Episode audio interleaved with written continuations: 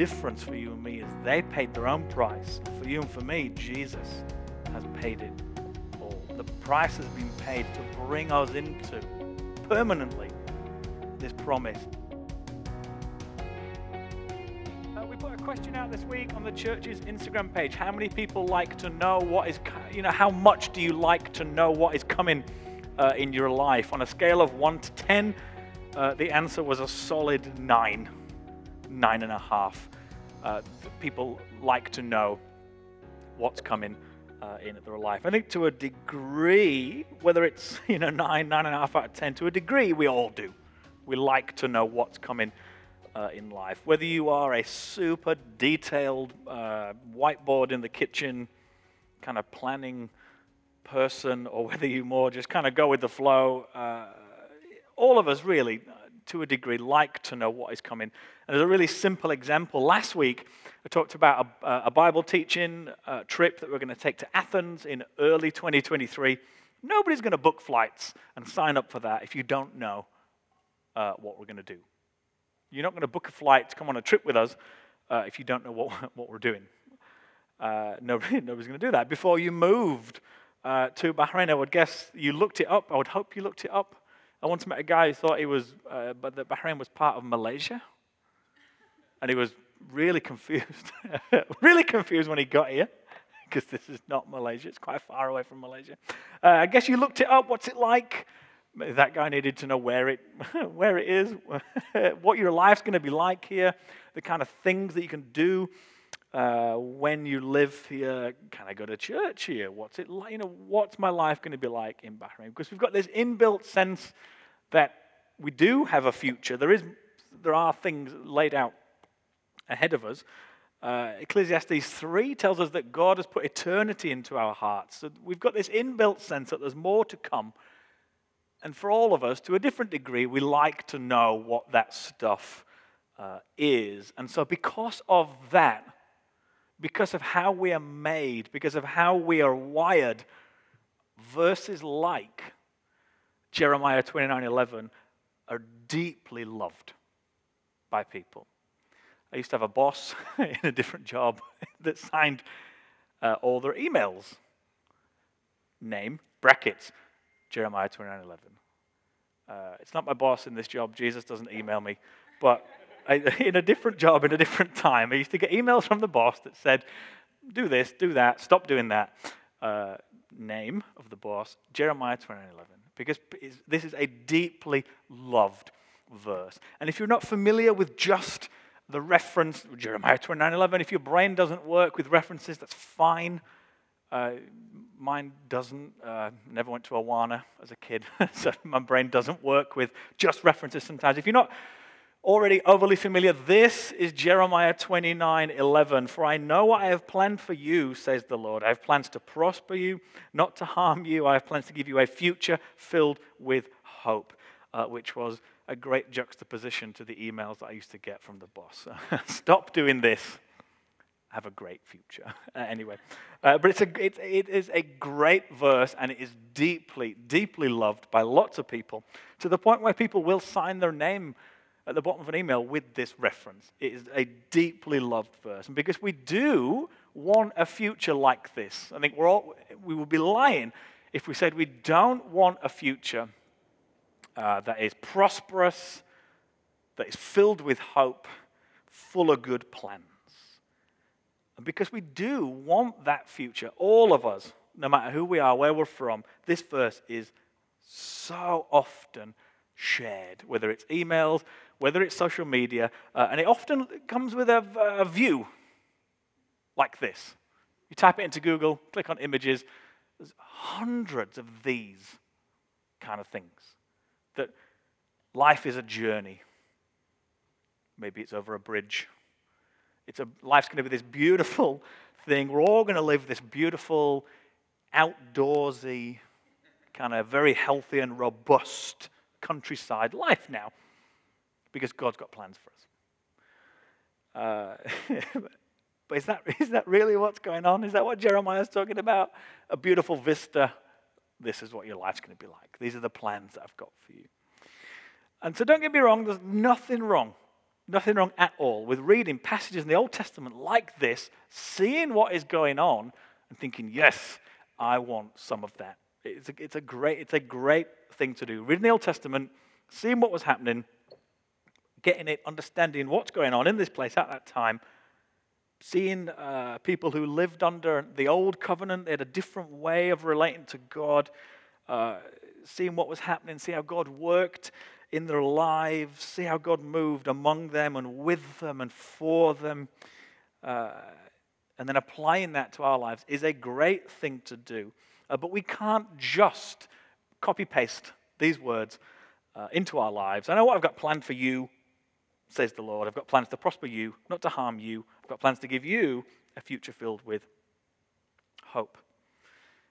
But when we really get it, when we see what this means, when we see why and how God said this to his people, and we see how this is still applicable to us, it is even better, the promise, than just sticking it on a beautiful, beautiful uh, vista. So this morning, then, we're going to look at Jeremiah 29. Uh, we're going to see what's going on. We're going to see uh, what was happening, and then we're going to see how it looks in our lives. So, if you've got your Bible there, I'd love you to join me in Jeremiah 29. If you are kind of new to navigating the Bible, if you open it up in the middle, you're going to get to the Psalms and keep going a bit. And we get to Isaiah, Jeremiah, and we're going to Jeremiah 29.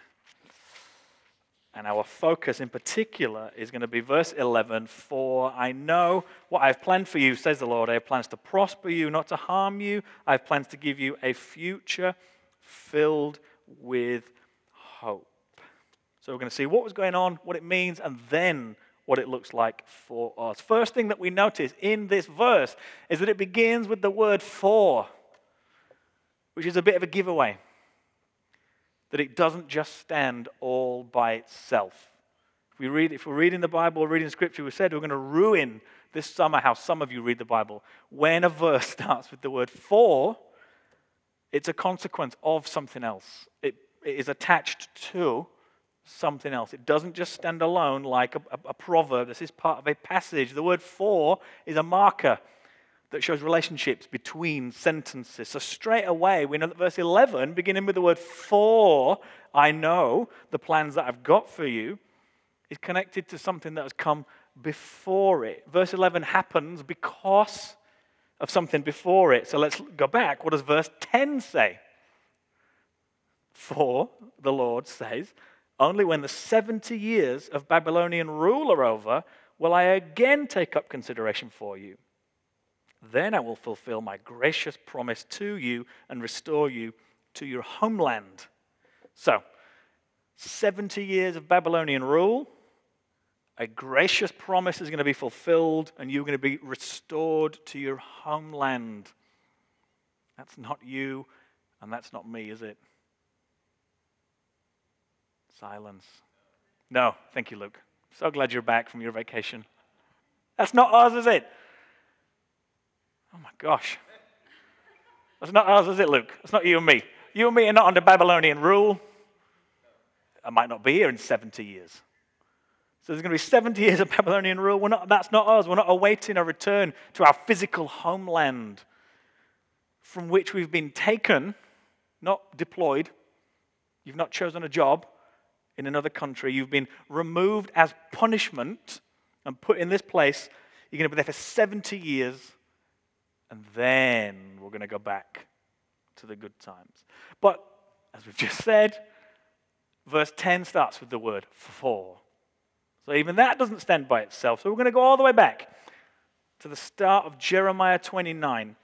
Uh, we're going to read from verse 1. Uh, we're going to put some of it on the screen as we get there. So if you just maybe flick back a page to the start of 29, we read The prophet Jeremiah sent a letter to the exiles Nebuchadnezzar had carried off from Jerusalem to Babylon. Now, again, that is not you, that is not me.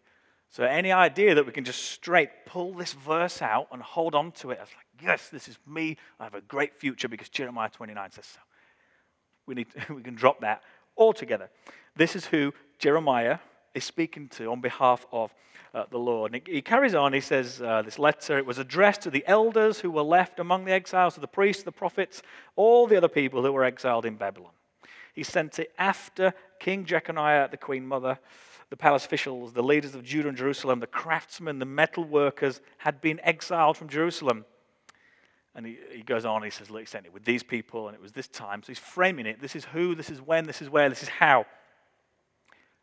And then the, the, the, the, the point in verse 4, we'll put it up there now.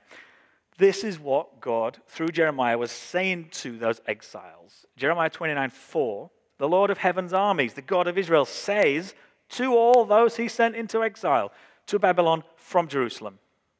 This is it. Build houses and settle down. Plant gardens and eat what they produce. Marry and have sons and daughters. Find wives for your sons and allow your daughters to get married so that they too can have sons and daughters. Grow in number, do not dwindle away. Work to see that the city where I sent you as exiles enjoys peace and prosperity. Pray to the Lord for it for as it prospers, you will prosper. Absolutely not us, is it? Uh, verse from verse 4 then this bit we see uh, god is giving a message to the exiles that have been sent to babylon uh, about how they should live when they are there these are very simple and very clear instructions when you're there build some houses, settle down. This is going to be 70 years. Plant a garden, eat what grows. Carry on. Do, you know, live when you're there. Don't just exist and wait for this all to pass. And then in verses 8, 9, and 10, there is a countering of a false teaching that was spreading in the community.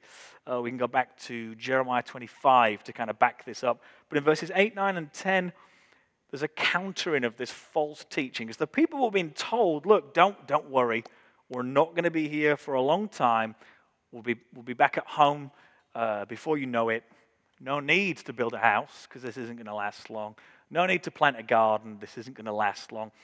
Don't even think about children, future. Just leave it. We're going home soon. Uh, Jeremiah says no.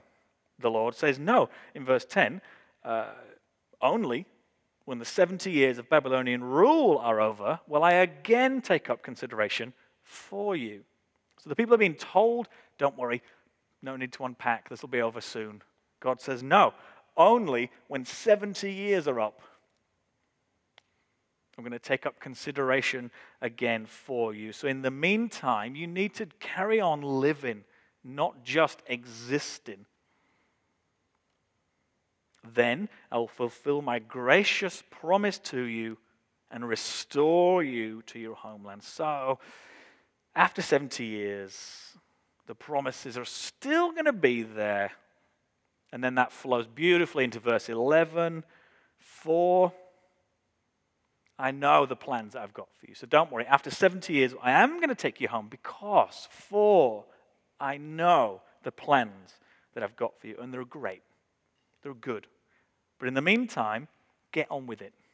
Live when you are there. Don't just exist and wait for this season of your life to be over. This is real life. 70 years. This is real life. Get down to living, loving, having all the things in your life that punctuate life, all those big events, marriages, births. Get down to living whilst you're there. Don't just wait for this season of your life to be over, existing. There's an end coming that is so good, but in the meantime, don't just wait for it, get down to it. And so there's a promise for the people of a hopeful end. These trying times, this, this, this, uh, these very difficult circumstances that they're in now, there is a hopeful end. An end. There is an end to this difficult time, and it is a hopeful end. And so Jeremiah 29:11 to these people is a wonderful truth that, look, you're going off into captivity because of your pretty disobedient behavior. You need to, this is the punishment for not being super obedient. So you've not had a lifetime full of blessings. You, that's how people you know, we were relating to God. It's under the old covenant. It's very different to how we think about things now. But look, they've not done this, so the punishment's on you, the people. 70 years of Babylonian rule. But Jeremiah 29:11 tells them that God has not forgotten about them and will never forget about them. They're going to be punished for what they've done, but they're still loved. It tells them that this uncomfortable and uh, reconciliatory season is not going to last forever. It's a very temporary thing. And at the end of it, there is a very hopeful end to this difficult season that you're about to enter. This is not going to last forever. And then the Lord, through Jeremiah, goes on to say, when, you, when, when we get back to it, when we restore all that the original intention for our relationship, you're going to call out to me, you're going to find me, I'm going to reverse your plight, take you home. We're going to dwell together, God and man, and it's going to be just how I designed things uh, to be. So, really, really simply, then, Jeremiah 29 11 is not you and me, but the promise is still available for you and me. But something is missing in the middle. It, this is not you and me here, but this promise is for you and me. And to answer that question, how? How can a promise made to a specific group of people still be very true uh, for you and me? We're going to take a really, really quick detour uh, and just talk about the difference, just for one or two minutes, between interpretation of the Bible and application of the Bible. So when we read it, we need to know what's going on. We need to know who these people are, what it means to them, why they're going to Babylon, why it's 70 years, what this means to these people, for these people, in this place, at this time. What do these words mean? All those kind of things. How was their life? We need to know all these details to interpret, to understand what is going on. And as a consequence of that, there is, there is a correct interpretation of Scripture. There's one correct way to interpret Scripture, to understand what's going on. It means what it means, uh, it says what it says. There's a correct interpretation of Scripture. So for the exiles, that's exactly what was happening. It was a message to them, for them, about them. So, how is it still true for you and for me? And this is where we move to application. So, we understand what it means. We know what's going on because we've read resources about history, about life, about the words that God spoke through. We, we know what's going on. Now we come to application. What does this look like in my life now? How does Jeremiah 29:11 still ring very true for me here now? So we've seen what it means. We've looked at the language, the culture, the history, the, all that stuff. What do we do with this truth? And this is where God's truth, uh, properly interpreted, can look very different in our individual lives. One truth can look very, very different in different lives. So, Jeremiah 29:11 has an interpretation. It, it says what it says. It means what it means. We've just talked through it. These people are going to settle down, accept that this is going to last a good few years, 70 years. They're going to get on with their life. They're going to live. Uh, they're not just going to exist. They're going to build houses. They're going to have weddings. They're going to have kids. They're going to have grandchildren. They're going to do all the stuff that punctuate our journeys through life. And they're going to carry on living. They're not just going to sit around and wait for this season of life to be over until they can get back to real life. They're in a different country. They're away from home and they're going to live. They're not just going to wait until they go home, which is so, it is so good for us here. Because in 10 years, we've met loads of people who come here to wait. But these people are in a different country. They're Gonna, God is saying, live, don't just exist. But that's not us. So, the application then, what's going on here that's true for you and me, is that God loves his people deeply and he wants for them a wonderful prosperous, and hopeful future. That is what is true for you and me. In Jeremiah 29 11. God's love is going to remain beyond these earthly circumstances that you find yourself in now. These circumstances, this, this season, is not going to last forever. God has promised that things are going to be different. There, there is a hopeful end for God's people. And that's what we want to see how that looks in our life. What does that look like in our life? God loves his people. He is unchanging in his nature. And so we know he still loves his people and wants a wonderful, prosperous, hopeful future for them. And that is just as true for his people here under Babylonian captivity, and for you and for me, us, living in Bahrain in 2022. God loves us and he wants us to have a wonderful, prosperous, hopeful future. So, how is that true? What happened in the middle between God's people then and ours now? Even though, even though we are detached from these people in so many ways country, culture, language, thousands of years how is that promise still available to us? A future of hope, a wonderful, prosperous, hopeful future that promise still applies to you and it still applies to me only because of Jesus Christ. And to show you what I mean, I want us to think about a couple of passages in particular. We could have gone so many ways. Just a couple of passages. Uh, Ephesians chapter 2 gives us this wonderful truth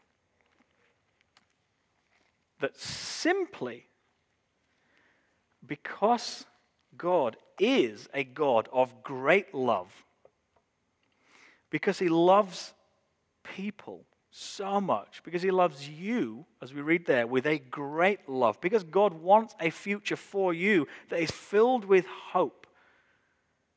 Even though we're not his people in Jeremiah 29 11, he has given you the opportunity by grace alone to have that future that was promised to his people simply because of who he is, his unchanging character and nature.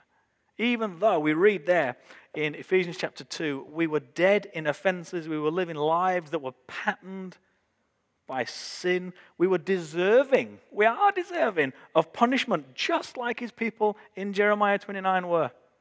Because God is rich in mercy, because of his great love for you, there is still the promise of a future, an end filled with hope, and He has, by grace, in kindness towards us, we read, given us the opportunity to be raised up together with Him and to be seated together with Him in the heavenly realms. So, the promise of a, a hopeful end to be seated together with Him in the heavenly realms, that future, that promise is still ours as we read three times there in Christ Jesus.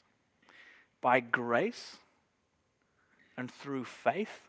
The promises of Jeremiah 29, a hopeful, prosperous future, re- being reunited with God, being taken back to the place where we should be, dwelling with Him as His people, being raised up together with Him, seated together with Him in the heavenly realms, is available to you and to me only now through the death of, the shed blood of, the atoning death, triumphant resurrection of Jesus Christ. The same is true. One more example in Romans chapter 8. Uh, we read in Romans chapter 8 that really, really simply, no matter what is going on in your life, whether you're heading into 70 years of Babylonian captivity, no matter what's going on in your earthly life now, none of the sufferings of this present time, maybe your Bible says, no trouble, distress, persecution, famine, whether you've got loads, whether you've got little, nothing can separate us from the love of God. And therefore, can separate us from the promises that He makes to His deeply loved people. So, the promise of God to His people back in Jeremiah 29 of a future filled with hope, of the, the, the promise of prayers being heard, the promise of worship being received the promise of an available God, a real and available God in your life, not some distant deity that you're firing prayers off to and, and hoping that something happens. A real, available God in your life. The promise of being found when he sought, the promise of original intentions for God and man being restored, dwelling together in right relationship, the promise of forgiveness, of acceptance, of love, of being brought back to where you belong. All of those promises are available to you and to me only through Jesus Christ. Amen? The price for those promises has been, the price was paid, and therefore those promises are now protected. All the promises of God we read are yes and amen in Jesus. We've been given those promises to rely on just as God's people in Jeremiah 29 were. But the price now to protect those promises isn't 70 years in Babylonian captivity. So don't, you, you, you're going off into captivity, don't worry. When this is done, when the price has been paid for your disobedience, for your sin, for just not doing what you're told, not living the life that I've laid out before you, when that price has been paid, when the 70 years of you not treating what I've given you properly, if you read about why it was 70 years, when you go, you've paid that price, these promises will kick back into action. So the price has been paid and the promise is going to be protected. The price now for you and for me to inherit the promises of God isn't 70 years in Babylonian captivity. Praise God. The price was the life of Jesus. The price was his blood shed for the sins of many. The promise of a life and a future filled with hope for you and for me is protected beyond beyond, and beyond all, just protected because it was purchased by Jesus. And it doesn't now rest on you and me to uphold those promises, to, to, to, to earn those promises, to slip, trip, sin, got to go and pay the price. That's the life, the future is protected because it was purchased by Jesus.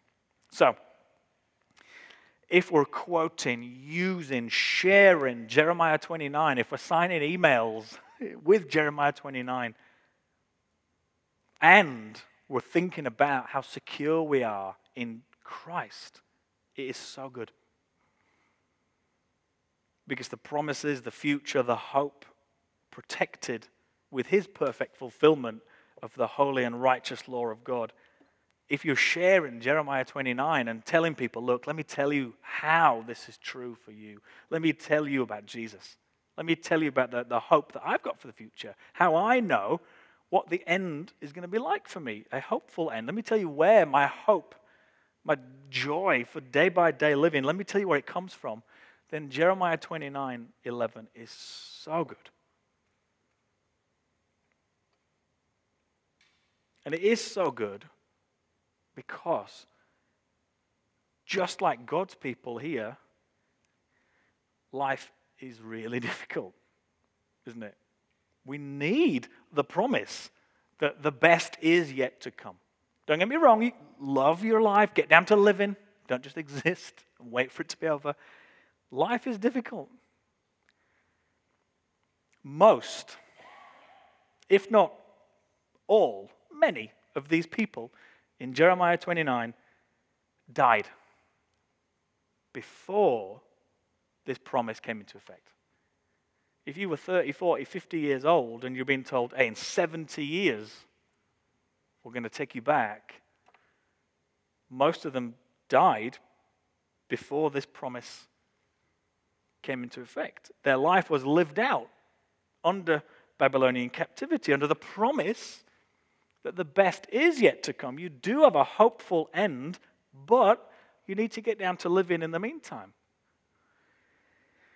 They lived out their life in a world that was not their home, in a place where they felt that they didn't belong, knowing, because God has said so, that more is to come. They needed the promise of a hopeful end because life, life is difficult. It's difficult for them, and in lots of different ways, it can be difficult for us. And we need the promise that something better is coming. There is a future for us, there is hope for us. They, have to, they had to live in difficult circumstances until then, holding on to the certainty that a promise of God brings. And that is exactly the same for you and for me. The difference is that they had to pay the price themselves. They had to pay the price to protect that promise. When your 70 years of captivity, when your punishment is fulfilled, when your punishment is finished, then we're going to restore things. You've got to pay that price yourself. And the difference for you and me is they paid their own price. And for you and for me, Jesus has paid it all. The price has been paid to bring us into permanently this promise. And so, therefore, it is protected beyond all doubt. The promises of God, protected and purchased and fulfilled in Jesus, are so certain that whatever is going on, as we read in Romans 8, whatever is going on in your life right now, good things, bad things, horrible things, nothing can separate you from the love of God and therefore the promises that He makes to His people. They don't guarantee us a, an easy, very cruisy, uninterrupted, unimpeded life. Other passages in Scripture tell us the exact opposite. But when things do get difficult, when life starts happening to you and around you, just like God's people in Jeremiah 29, you and me know.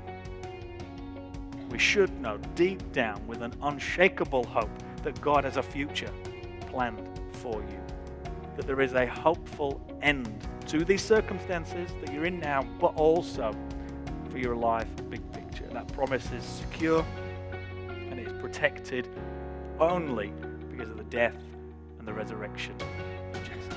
Amen. Let's stand and let's pray.